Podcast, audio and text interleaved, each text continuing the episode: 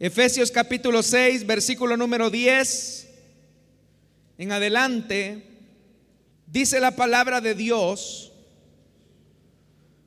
por último, fortalezcanse con el gran poder del Señor.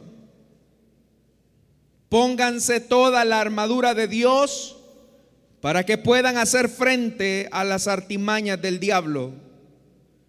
Porque nuestra lucha no es contra seres humanos, sino contra poderes, contra autoridades, contra potestades que dominan este mundo de tinieblas, contra fuerzas espirituales malignas en las regiones celestes.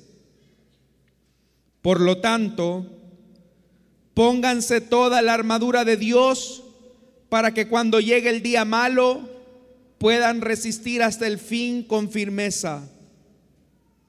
Manténganse firmes, ceñidos con el cinturón de la verdad, protegidos por la coraza de justicia y calzados con la disposición de proclamar el Evangelio de la paz. Además de todo esto, tomen el escudo de la fe con el cual puedan apagar todas las flechas encendidas del maligno. Tomen el casco de la salvación y la espada del Espíritu, que es la palabra de Dios. Oren en el Espíritu en todo momento, con peticiones y ruegos. Manténganse alerta y perseveren en oración por todos los santos Oren también por mí para que cuando hable Dios me dé las palabras para dar a conocer con valor el misterio del Evangelio, por el cual soy embajador en cadenas.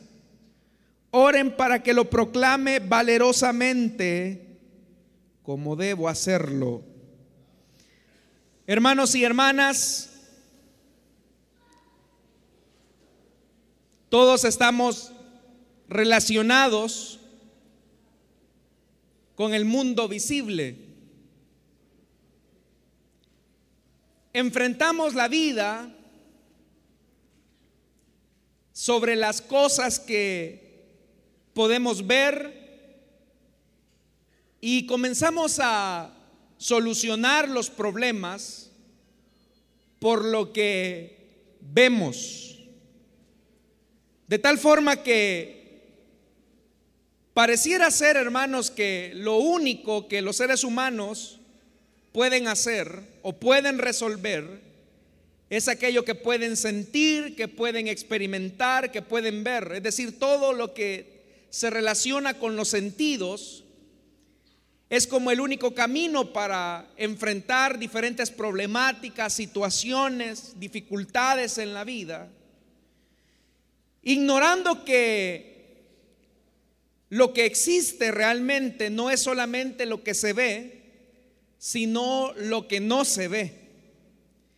Que tan cierto es que existen problemas visibles, concretos, llanos, planos, pero muchas veces la humanidad y también nosotros como iglesia hemos ignorado que existe también un mundo espiritual que no podemos ver y que es el que está como articulando muchos de los problemas de la humanidad hoy en día.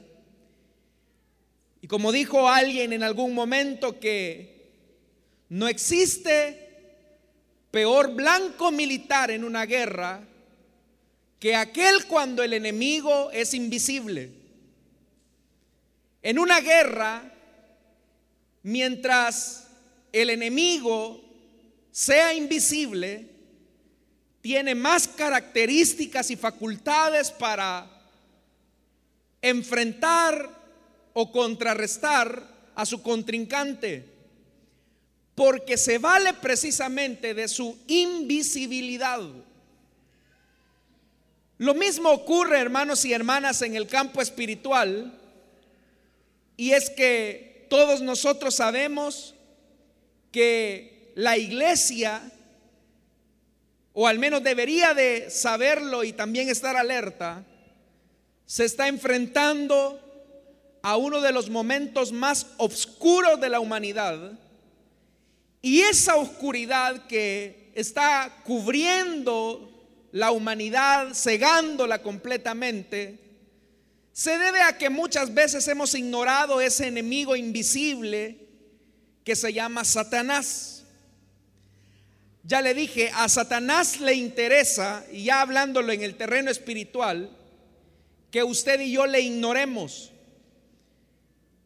Cuando en un mundo moderno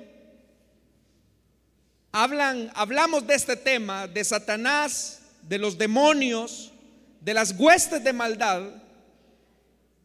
el mundo que está relacionado con lo que ve, con lo que se puede comprobar, con aquello que se puede experimentar a través de los sentidos, muchas veces el mundo cuando oye a las iglesias que con afirmaciones como las que yo acabo de hacer, que estamos luchando contra un enemigo que se llama Satanás y su imperio demoníaco, las personas tienden a ridiculizar esto porque dicen esos son cuentos de vieja, eso pertenece a la época pasada, al oscurantismo de la Edad Media, es el viejo cuento y la vieja leyenda con la que quieren atemorizar con fábulas e historietas de niños para dominar las masas.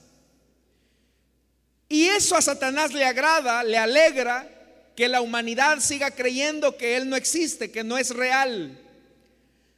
Porque cuando se enfrentan los problemas entonces de la misma humanidad, el hombre no tiene la objetividad, la visión, el, panorama completamente claro para determinar cuáles son las raíces que están provocando muchos de los problemas que hoy afectan a la humanidad.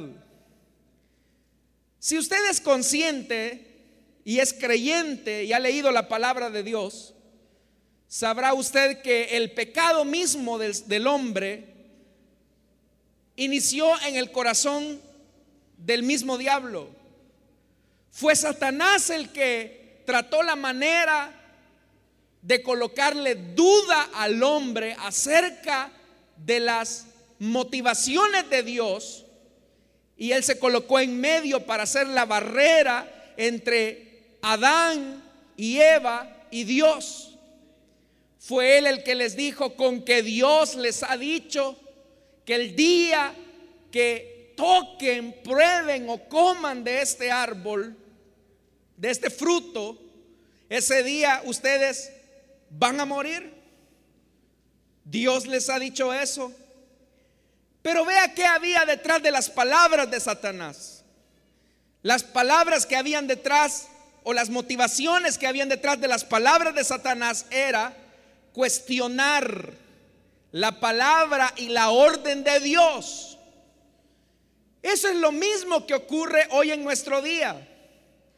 Satanás trata por todos los medios de cuestionar la palabra inerrante e infalible de Dios para que los hombres se cieguen al igual que ocurrió allá en el Edén y con esas palabras persuasivas olviden el sentido original con el cual Dios diseñó al hombre. Dios diseñó al hombre para tener comunión e intimidad con él. Dios diseñó al hombre y a la mujer para tener una relación cercana a él. Pero Satanás mismo que conoció la esfera de Dios o parte de esa esfera y que es la santidad, sabe que lo único que puede separar a cualquier persona de la presencia misma de Dios es el pecado. Y por eso es que Satanás se esmera por crear un mundo, un sistema de valores, de principios que alejen al hombre de la buena voluntad de Dios. El mundo está cegado, mi estimado hermano y hermana. el mundo piensa que las cosas que están aconteciendo actualmente en el globo se deben a las decisiones políticas y económicas de ciertos mandatarios. Y es verdad. Eso es lo que se puede ver. Pero quien está detrás de todas esas políticas de muerte, quien está detrás del sufrimiento, quien está detrás de la ignorancia, de la neblina absolutamente religiosa, sigue siendo Satanás.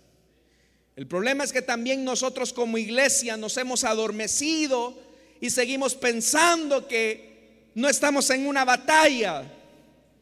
Y ese sueño que ahora hace ya en las iglesias de muchos países es la que ha llevado a la comodidad y a la frialdad de muchos de sus creyentes.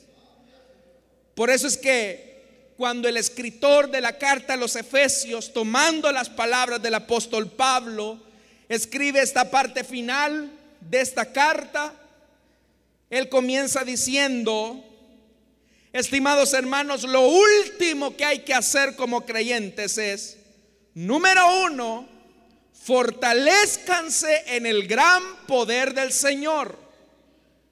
La primera gran verdad que usted y yo tenemos que reconocer es que necesitamos el poder y la fuerza del Señor para saber identificar las artimañas y las amenazas del diablo. Le puedo poner un ejemplo claro, hermanos y hermanas, de esto que acabo de mencionar. Usted sabe que vivimos en un país muy violento, y uno puede hacer un análisis sociológico totalmente válido, político totalmente válido, de por qué ahora nuestro país se vive sangrando, jóvenes se siguen quitando la vida entre ellos mismos con una barbarie y una hazaña. Y podemos hacer un abordaje sociológico acerca de eso, no es el punto esta noche. Y ese punto de vista o ese estudio o ese análisis que podamos hacer acerca del fenómeno de la violencia, obviamente que puede ser explicado racionalmente. Pero usted sabe que lo que está detrás de las muertes, de lo que está detrás de este sistema de muerte que hay actualmente en nuestro país, es que Satanás con todas sus hordas demoníacas, está inflamando el corazón de los hombres para que se rebelen absolutamente en contra de Dios y así un hombre puede tomar las armas por su mano y quitarle la vida a su prójimo. Pero ahora el Señor nos dice en primer lugar, ustedes tienen que fortalecerse en el gran poder de Dios.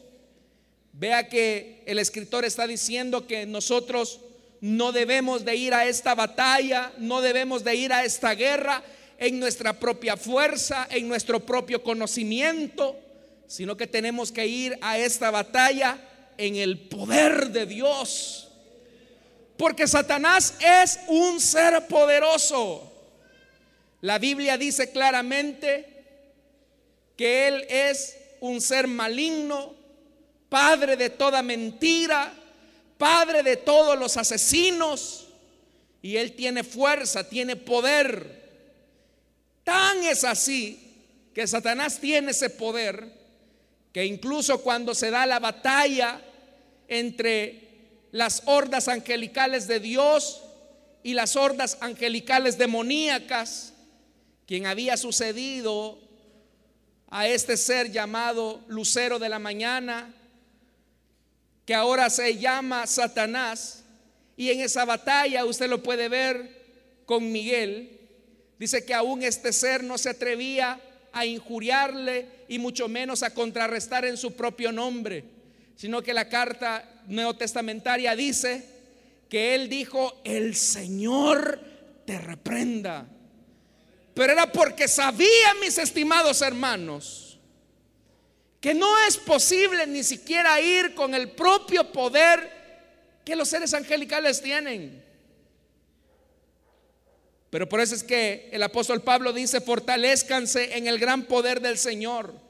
Lo que más nos hace falta, hermanos y hermanas, a nosotros como iglesia hoy en día, es que seamos una iglesia de poder.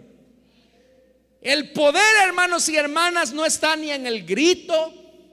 El poder, hermanos y hermanas, no está en las emociones.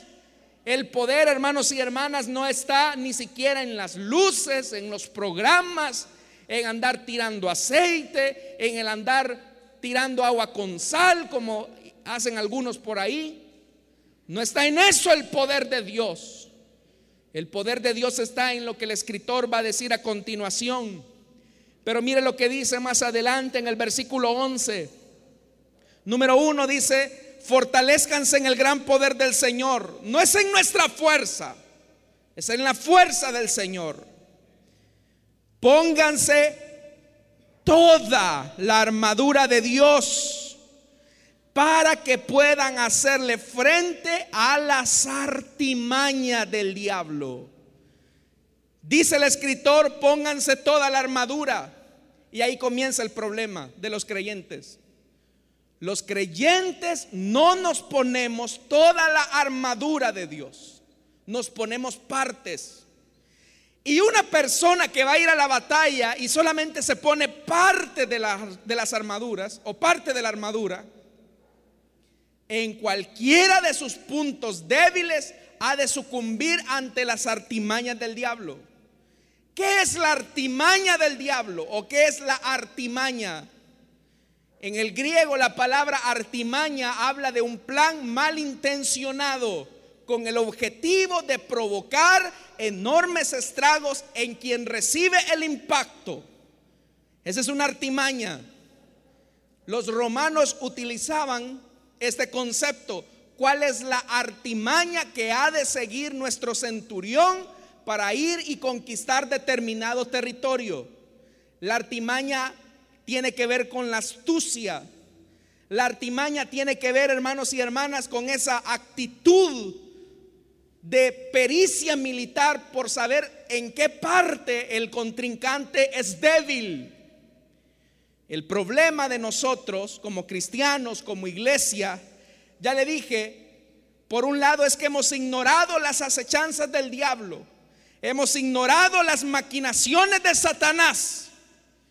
Y al ignorar su operación, al ignorar su trabajo, al ignorar muchas veces qué es lo que está detrás de las cosas que vemos hoy en día, muchas veces, hermanos y hermanas, nosotros tendemos a trivializar y a utilizar parte de nuestra armadura.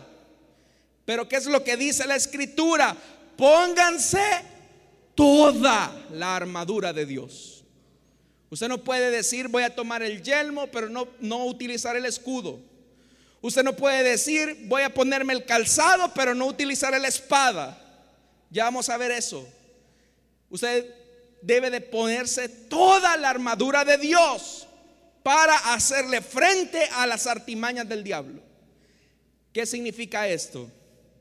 Todos estamos en guerra acá. Todos somos soldados de Jesucristo. Y aquí no importa la edad. Aquí no importa cuánto tiempo tenga usted de estar en el Evangelio.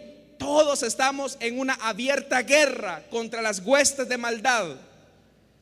Desde el momento mismo en que usted decidió rendir su vida a Cristo, desde ese momento usted está en guerra y usted es enemigo de Satán. Hermanos y hermanas, hay toda una espiral demoníaca que uno lo puede ver incluso y a veces hasta lo trivializamos. Se ha fijado que hoy muchas de las películas que ven nuestros niños a través de estos canales infantiles le van metiendo en medio de la comedia, en medio del entretenimiento, le van metiendo ya cosas de brujería, le van metiendo ya cosas de homosexualismo, le van metiendo cosas de libertinaje sexual. Pero ¿quién cree que está utilizando de forma efectiva los medios de comunicación? Es el diablo. ¿Por qué? Porque nosotros como iglesia nos hemos replegado pensando que detrás de todo eso es la imaginación del director de Hollywood que está dirigiendo tal o cual cinta cinematográfica. Es porque muchas veces pensamos que detrás de esas caricaturas solamente hay una buena intención de dejar una buena reflexión, aun cuando esas caricaturas estén inmersas de hechicería, de santerismo. Y nosotros muchas veces hasta pagamos para ir a ver esas cosas al cine. Les ponemos a nuestros niños para que no estén molestando, para que nos dejen hacer la limpieza, te voy a poner X canal y te entretenes ahí. Y usted no supervisa las cosas que ocurren. ¿Sabe hasta qué colmo hemos llegado, hermanos y hermanas?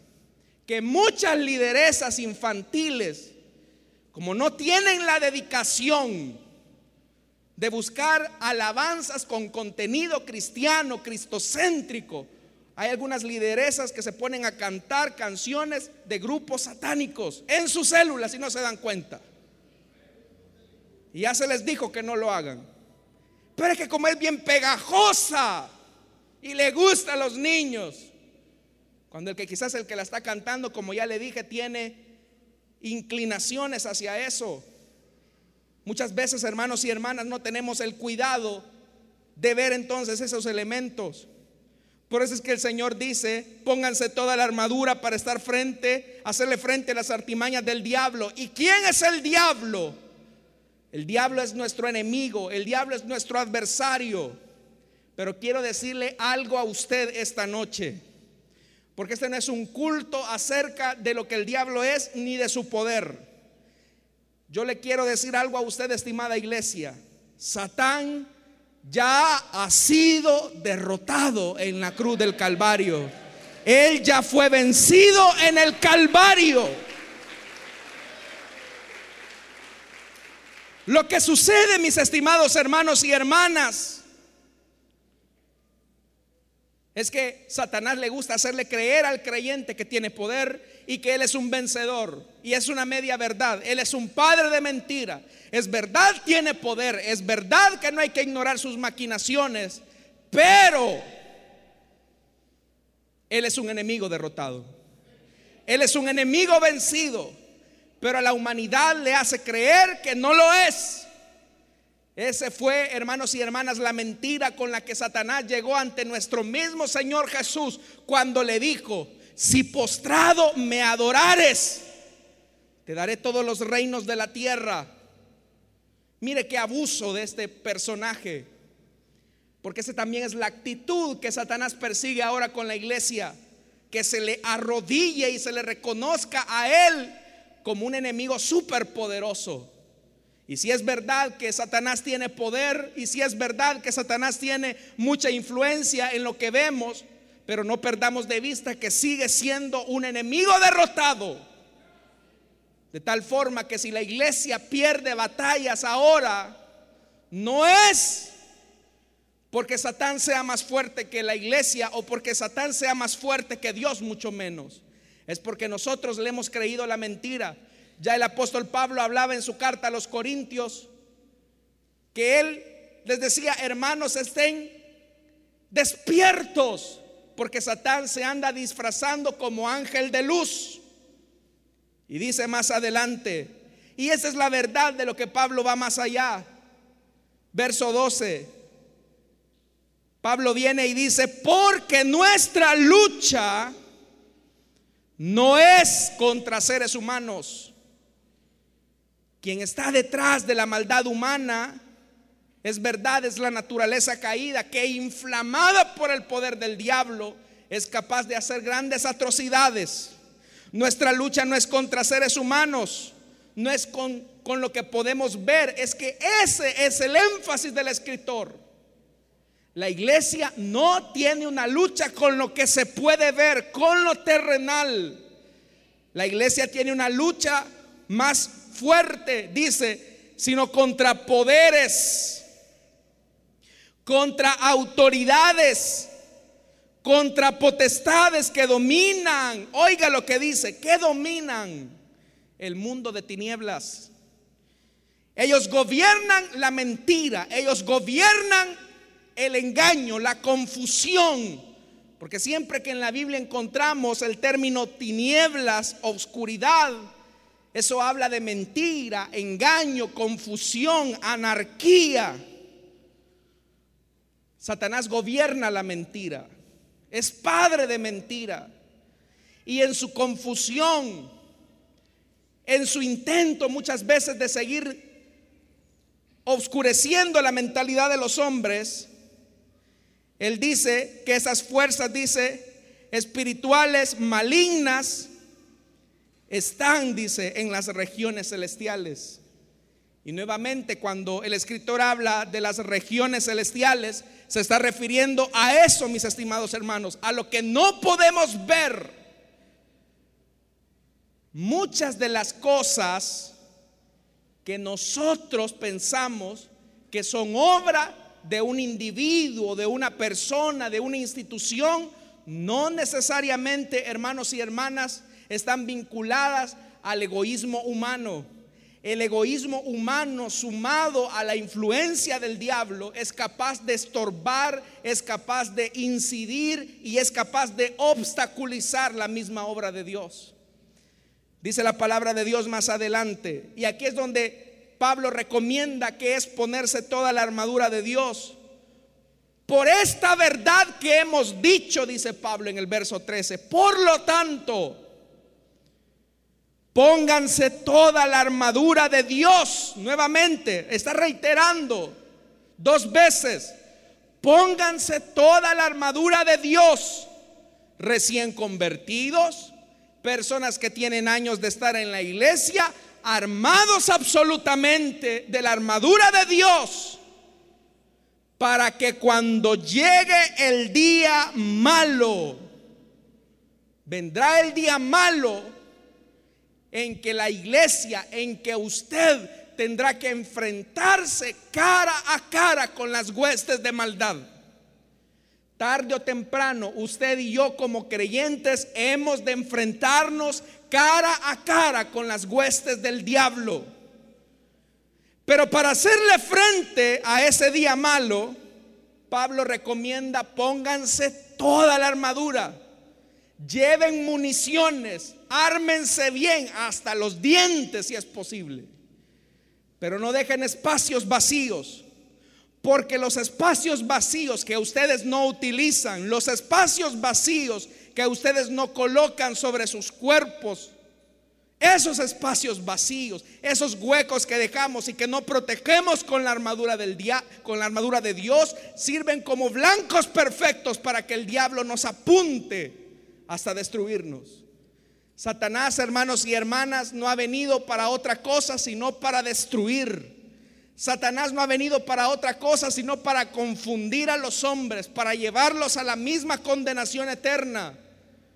Pero es acá donde los creyentes tenemos que tomarnos toda la armadura de Dios para hacerle frente al día malo.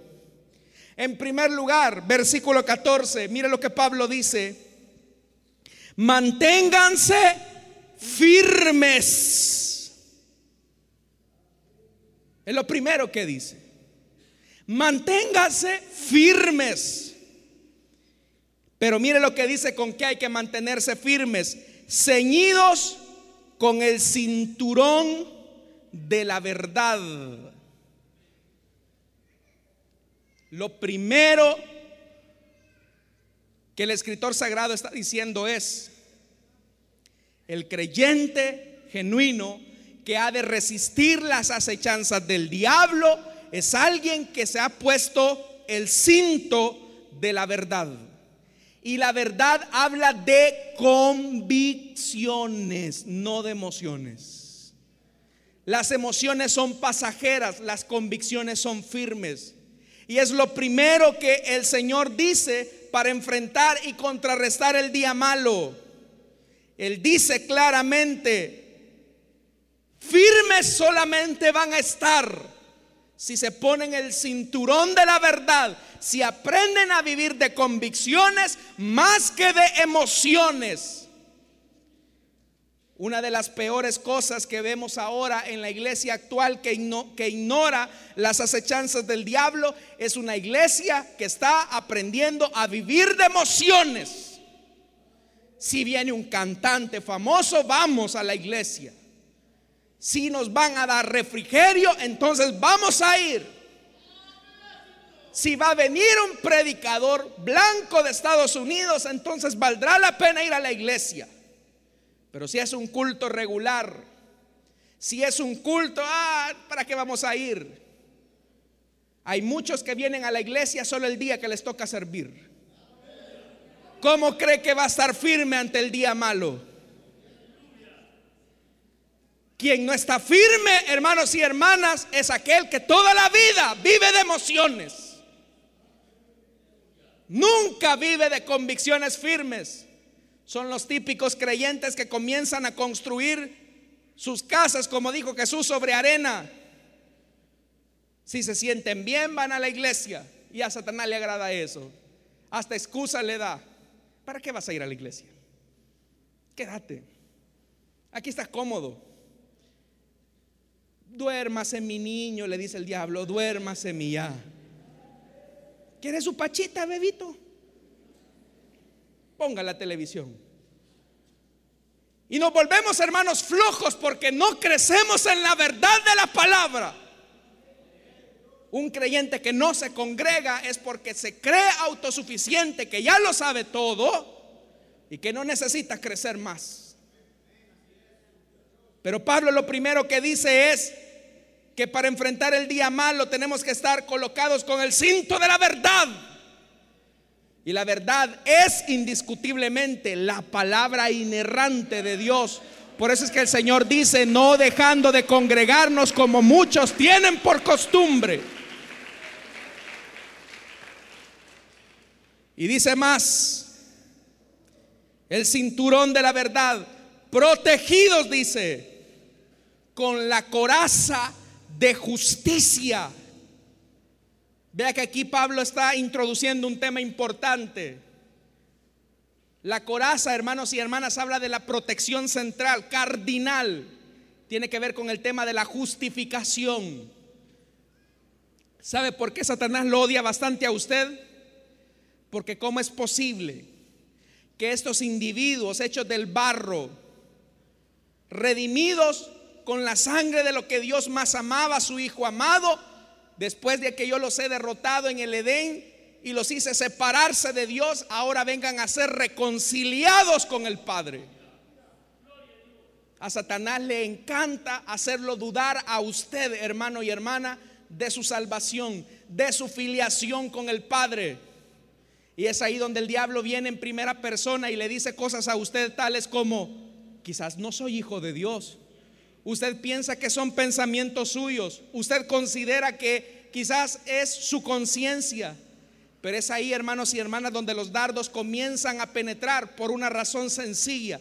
Porque como no estamos ceñidos con la verdad de la palabra y no nos hemos protegido con la coraza de justicia, comenzamos a dudar, hermanos y hermanas, de nuestra salvación. Y ya va a ir más adelante el apóstol cuando dice, protegidos con la coraza de justicia, justificados por Dios.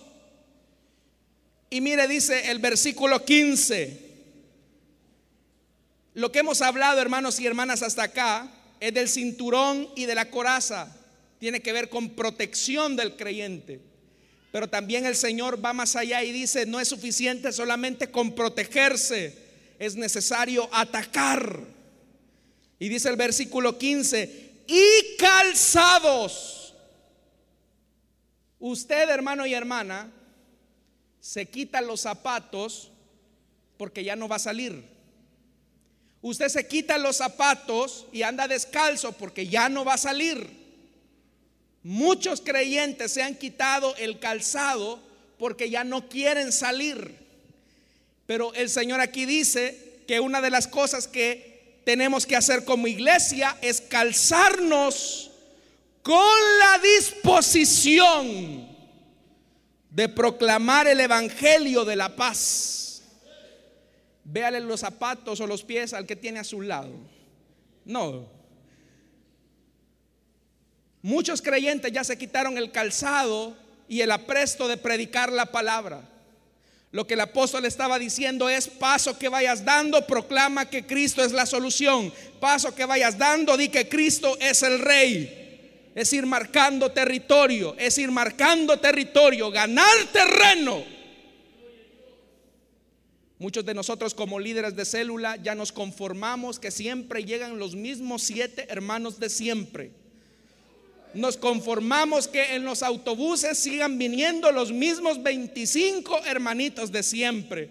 Qué bien que se nos ha puesto el bus frente a la casa y muchos así ni así vienen a la iglesia. Ya no hay un calzado por predicar la palabra, por tener el sentido de Dios, de alcanzar al perdido. Esperamos que sean otros que lo hagan. ¿Cuántos líderes que están acá en medio nuestro, supervisores que están acá en medio nuestro, tienen en su corazón en este momento renunciar a su privilegio, quitarse el calzado del Evangelio? Pero si usted se quita el calzado del Evangelio, usted le está diciendo al Señor, Señor, yo no quiero salir a proclamar el Evangelio de la paz. Oiga, la predicación de la palabra no es, hermanos y hermanas, exclusiva responsabilidad de los predicadores. Es un mandato y un imperativo para todos los creyentes. ¿A quién le predicamos de Cristo este día? ¿A quién le predicamos de Cristo este día? ¿A quién llevamos a Cristo este día? ¿A quién por lo menos con un mensaje, con una llamada telefónica, le hemos anunciado acerca del Evangelio? Yo le pregunto a usted esta noche, ¿cuántos amigos trajo hoy a la casa del Señor para que escuchen palabra de Dios? ¿Cuántos de nosotros hicimos el esfuerzo de traer a nuestra vecina que aunque buena gente, si no se arrepiente ha de ir al infierno? ¿Cuántos de nosotros, hermanos y hermanas, aun cuando conocemos a nuestro hijo que no conoce nada de Dios, hemos hecho el esfuerzo por lo menos de decirle, vamos a la iglesia y después te invito a comer? Aunque sea por estrategia. Pero ya muchos de nosotros, hermanos y hermanas, nos conformamos con venir solo nosotros al culto. Nos conformamos solamente nosotros con venir y asistir y cumplir nominalmente y que no me pidan más. El soldado de Cristo siempre anda con el calzado del Evangelio, dispuesto a predicar las 24 horas del día si es necesario. ¿Cómo es posible, hermanos y hermanas, que los testigos de Jehová en las paradas de los autobuses a buenas seis de la mañana ya estén repartiendo su mentira. ¿Cómo es posible, hermanos y hermanas, que haya tanta devoción en los católicos por andar cargando a ese muñeco que no sana, que no liberta, que no hace nada por ellos? ¿Cómo es posible que los mormones dejen, hermanos y hermanas, el estado de Utah y vayan a cualquier parte del mundo a predicar acerca de José Smith y del Evangelio mormón? ¿Y cómo es posible que nosotros como creyentes, cuando se nos convoca la oración de las seis de la mañana, no queremos ni siquiera venir a doblar rodillas delante del Dios que decimos que servimos? ¿Cómo es que nosotros, hermanos y hermanas, nos detenemos somos timoratos a la hora de predicar del Evangelio de Jesucristo porque nos da pena muchas veces hablarle a nuestro compañero y decirle que somos cristianos y que el día que esta persona muera, si no mueres, si mueres sin Cristo, ha de irse al infierno. Somos una iglesia, hermanos y hermanas, que ha perdido ese sabor. Quiero decirle, hermanos y hermanas, oiga, de acuerdo a esta organización misionera, cada seis minutos en el mundo mueren aproximadamente 35 cristianos, hermanos y hermanas, en el mundo. Cada seis minutos. Gente que está dispuesta a dar la vida por el Evangelio. Dígame si usted y yo estamos dispuestos también con ese mismo vigor, con esa misma entrega de entregar nuestra propia vida por la causa de Cristo. ¿O es que creemos que nuestro Cristo es un Cristo muerto? Porque si es así, no vale la pena, hermanos y hermanas. Vayamos a nuestras casas a cenar, veamos la televisión, siga usted con su vida normal. Pero si nuestro Cristo, hermanos y hermanas, es un Cristo vivo, es un Cristo que murió en la cruz, pero que resucitó al tercer día y que ahora está sentado a la diestra del Padre, es un Cristo que vale la pena ser anunciado y proclamado por todo el mundo. Vengo a decirle, estimada iglesia, sacúdase la pereza. Quítese la frialdad y póngase el calzado nuevamente. No es suficiente con venir solamente un domingo a hacer la pantomima religiosa. Cuando allá afuera todavía siguen habiendo personas que siguen muriendo sin Cristo. Si estos hombres, hermanos y hermanas, estaban decididos a entregar su vida, era porque sabía que tenían una lucha, hermanos y hermanas, espiritual. Si la iglesia duerme, Satán no duerme. Si la iglesia, hermanos y hermanas, relega su responsabilidad, el diablo no lo hace. El diablo sigue ahí. Y dice más, versículo 16. Además de todo esto, dice, tomen el escudo de la fe el escudo de la fe que les hará actuar con valentía y protegerse de qué? De todas las flechas encendidas del maligno. Tomen el escudo de la fe. Muchas veces, hermanos y hermanas, la incredulidad llega a nuestra vida porque Satanás nos tira dardos y nos dice, tu matrimonio ya no va a ser restaurado. Y nos golpea porque no tenemos el escudo. Tú nunca vas a salir de esa crisis. Y nos golpea a nosotros.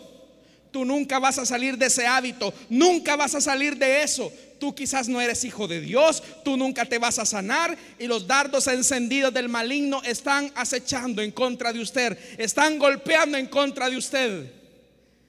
Pero ¿sabe cómo se los puede esquivar? Como dice el escritor sagrado, toma el escudo de la fe. Y en el escudo de la fe yo entiendo, hermanos y hermanas, que si he sido llamado a ser hijo de Dios, todas las promesas que están acá en la palabra son para mí como hijo de Dios. Satanás contrarrestó los dardos del enemigo citando la palabra de Dios y yendo en fe, actuando en fe. ¿Cuál es nuestra fe? Nuestra fe solamente se remite a las emociones o tenemos también convicciones. Por eso es que dice, tomen el escudo de la fe, tómenlo. Pero viene más, vuelve a la protección, dice el versículo 17, mire la, la relación que va haciendo, defensa, ataque. Vamos nuevamente a la defensa, versículo 17. Tomen el casco de la salvación.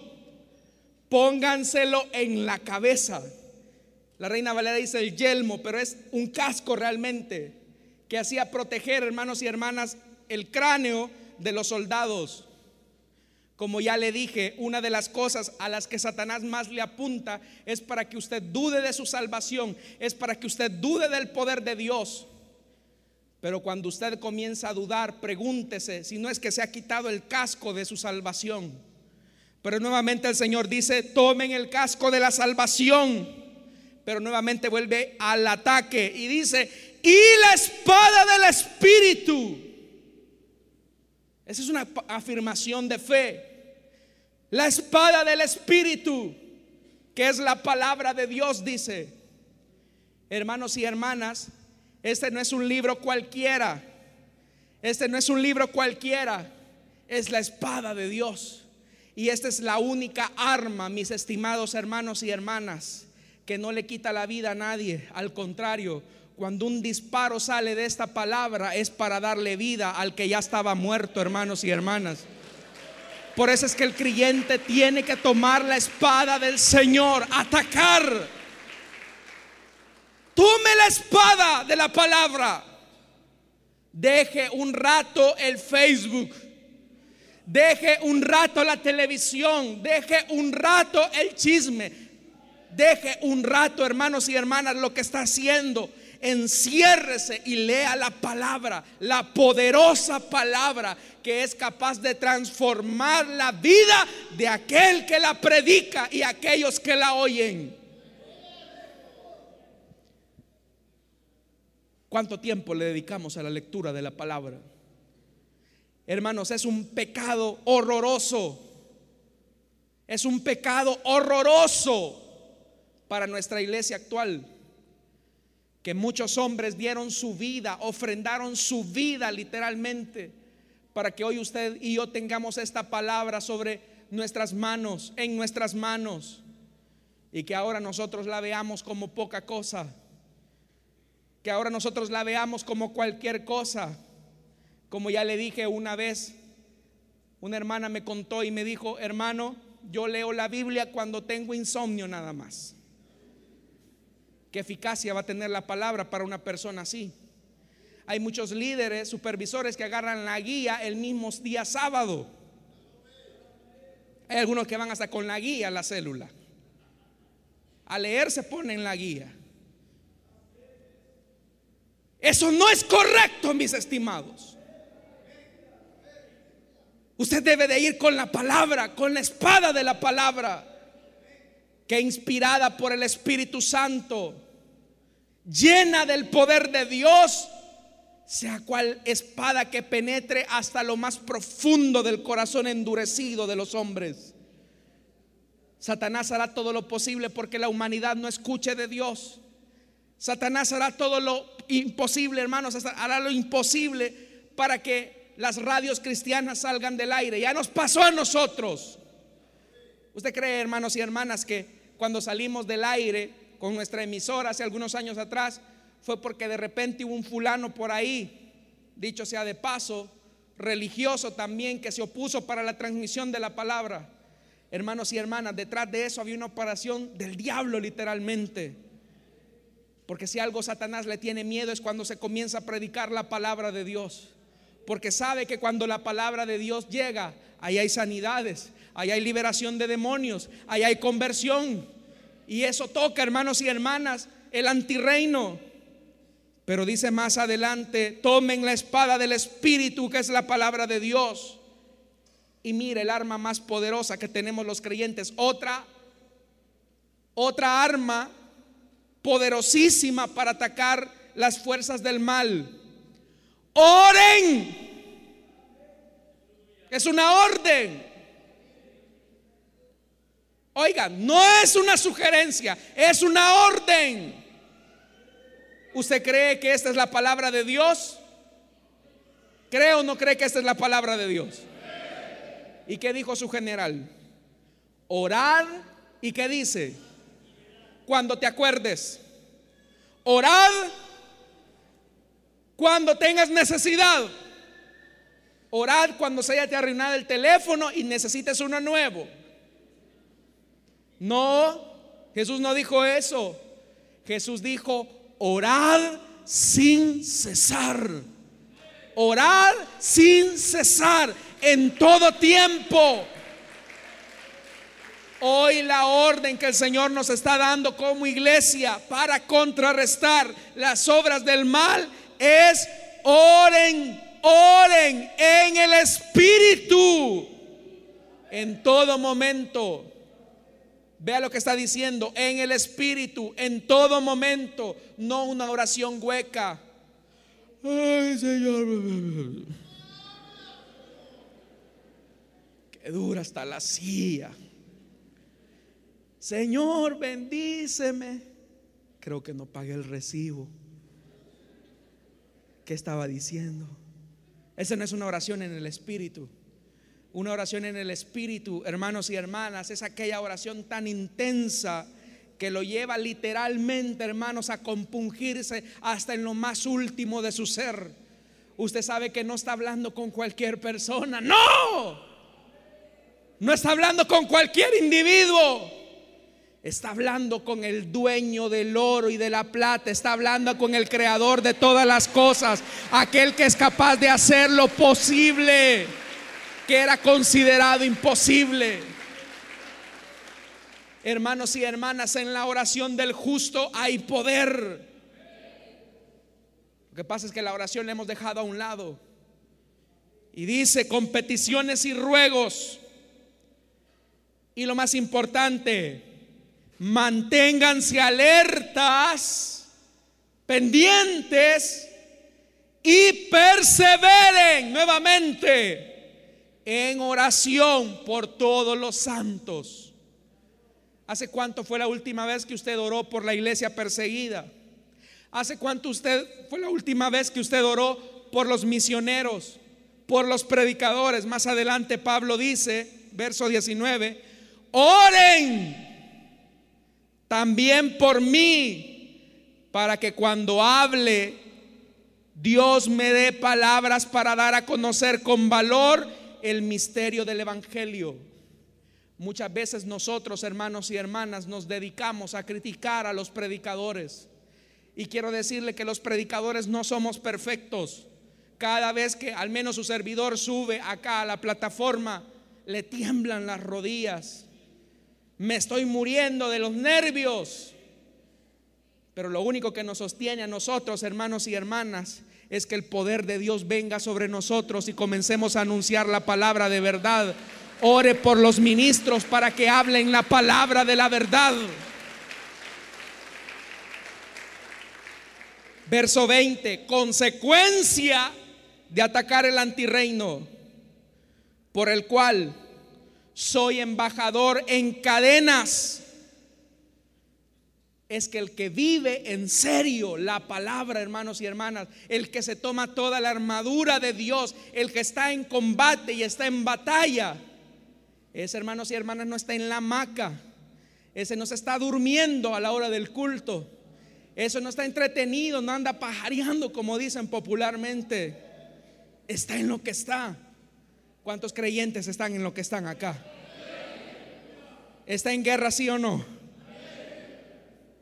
Sus cadenas van a llegar de repente. El diablo va a querer hacer todo lo posible, hermanos, por matarlo, por perseguirlo, como hizo con el apóstol Pablo. Pero nuevamente, mire como que el escritor es bien incisivo en esto. Oren para que lo proclame valerosamente como debo hacerlo. Predicar la palabra no es para cobardes, es para valientes. Y usted ha sido llamado a ser valiente, hermano y hermana. Pero para eso necesitamos estar firmes. No ignore, a lo mejor quizás detrás de esa enfermedad, a lo mejor quizás detrás de ese problema, a lo mejor quizás detrás de esa circunstancia, Satanás ha venido obrando, hermano y hermana, para destruirlo, aniquilarlo. Pero ¿sabe por qué lo ha hecho? Porque no nos hemos puesto toda la armadura de Dios. Hoy les llamo, mis estimados hermanos, para que estén alertas. Satanás hará lo imposible por detener la obra. Satanás hará lo imposible, hermanos y hermanas, por adormecerlo. Porque cree usted que hay personas, hermanos y hermanas, que la palabra les ha llegado al corazón y a la hora del llamado están ahí en su silla y están ahí y no quieren pasar y no quieren entregarle su vida a Cristo? ¿Sabe por qué es? No es por pena, no es porque muchos están con los ojos abiertos a la hora del llamado. Ya no lo haga, cierre sus ojos. ¿Sabe por qué lo hace? ¿Por qué no lo hacen? Porque muchas veces el diablo les está diciendo, ¿y para qué? Si vas a volver a lo mismo, si después vas a ser el mismo, si eso es mentira, eso no va con vos, eso es para gente más santa, eso es para gente más honesta. Mira vos cómo sos, sos lo peor, nadie te quiere. Detrás de todo eso, sin lugar a dudas, que está el diablo. Por eso es que nosotros, hermanos y hermanas, a la hora del llamado, yo siempre les digo, hermanos, oremos. Oremos por los que están sin conocer a Cristo. Porque el objetivo final, hermanos y hermanas, de Satanás es llevar a la muerte a la humanidad. Él no se quiere ir solo a la condenación eterna. Él se quiere llevar acompañado a la mayor cantidad de seres humanos que sea posible. Pero el objetivo de Jesucristo, como dice allá en la carta, en la carta de Juan, dice, para esto apareció el Hijo de Dios, para deshacer las obras del diablo, para deshacer las obras del diablo. Así que esta es la noche, iglesia, para orar y para deshacer también las obras del diablo en el nombre de Jesucristo. Vamos a orar, vamos a cerrar nuestros ojos. Rápidamente quiero hacer una invitación para todas las personas que no conocen de Cristo, que quieren entregarle su vida a Cristo. Le invito a que se ponga de pie y pase aquí al frente.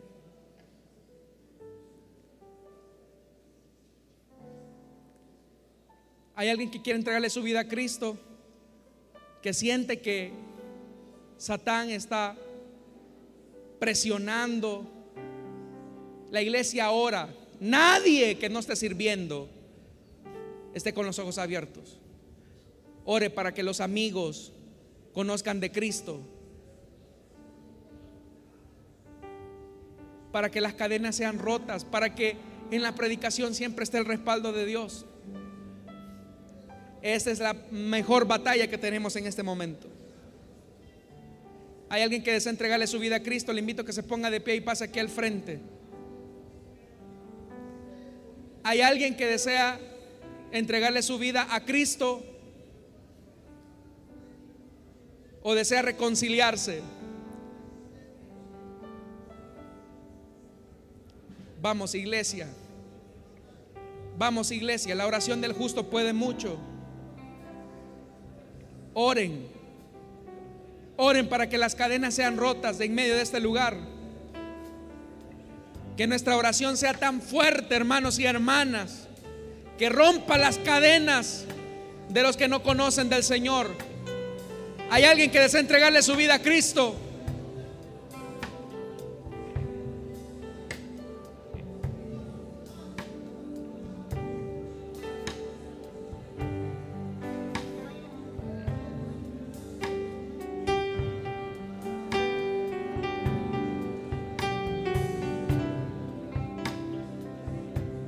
Hay alguien, amigo, tú que no conoces de Cristo,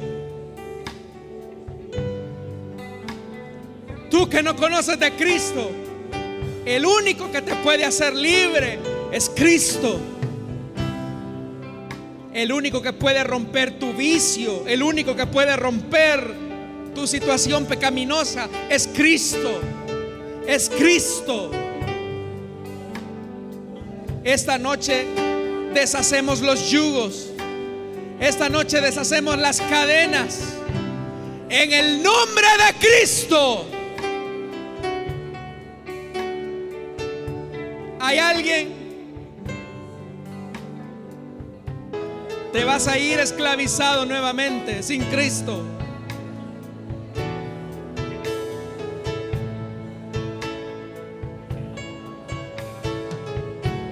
Póngase de pie, iglesia. Vamos a orar.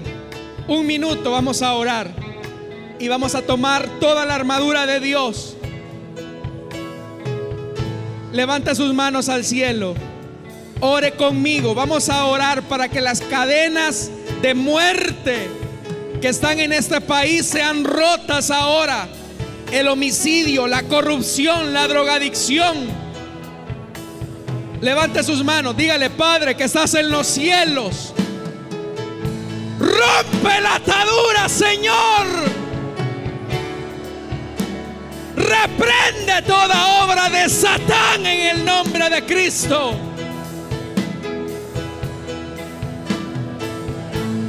Se va la enfermedad, la atadura Rompe los vicios, rompe la esclavitud del maligno. Señor, aquí está tu pueblo, tu ejército. Señor, llena de tu espíritu. Llena de tu espíritu. Las cadenas son rotas en el nombre poderoso de Cristo.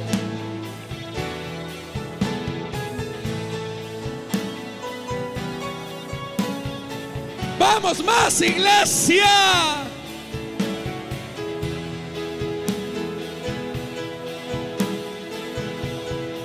Todo endemoniado en el nombre de Cristo sea libre.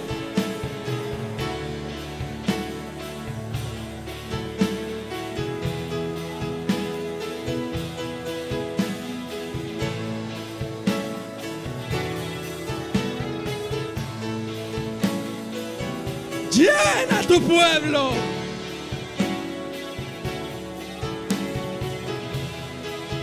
Padre,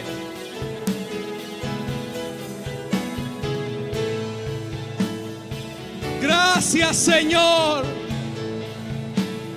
Padre que estás en los cielos, gracias por esta vida. Límpiale, perdónale, rompe sus cadenas. Hazle una nueva criatura.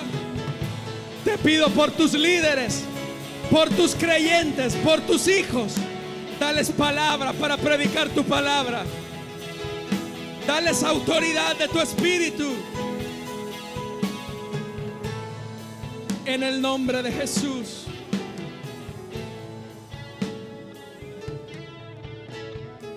La victoria es suya. La victoria es suya, iglesia. Satán ha sido derrotado. Satán ha sido derrotado. Satán ha sido derrotado. Satán ha sido derrotado. Cristo lo venció en la cruz. Cristo lo venció. Cristo lo venció. Cristo lo venció. Por lo tanto, ahora usted vence en el nombre de Cristo.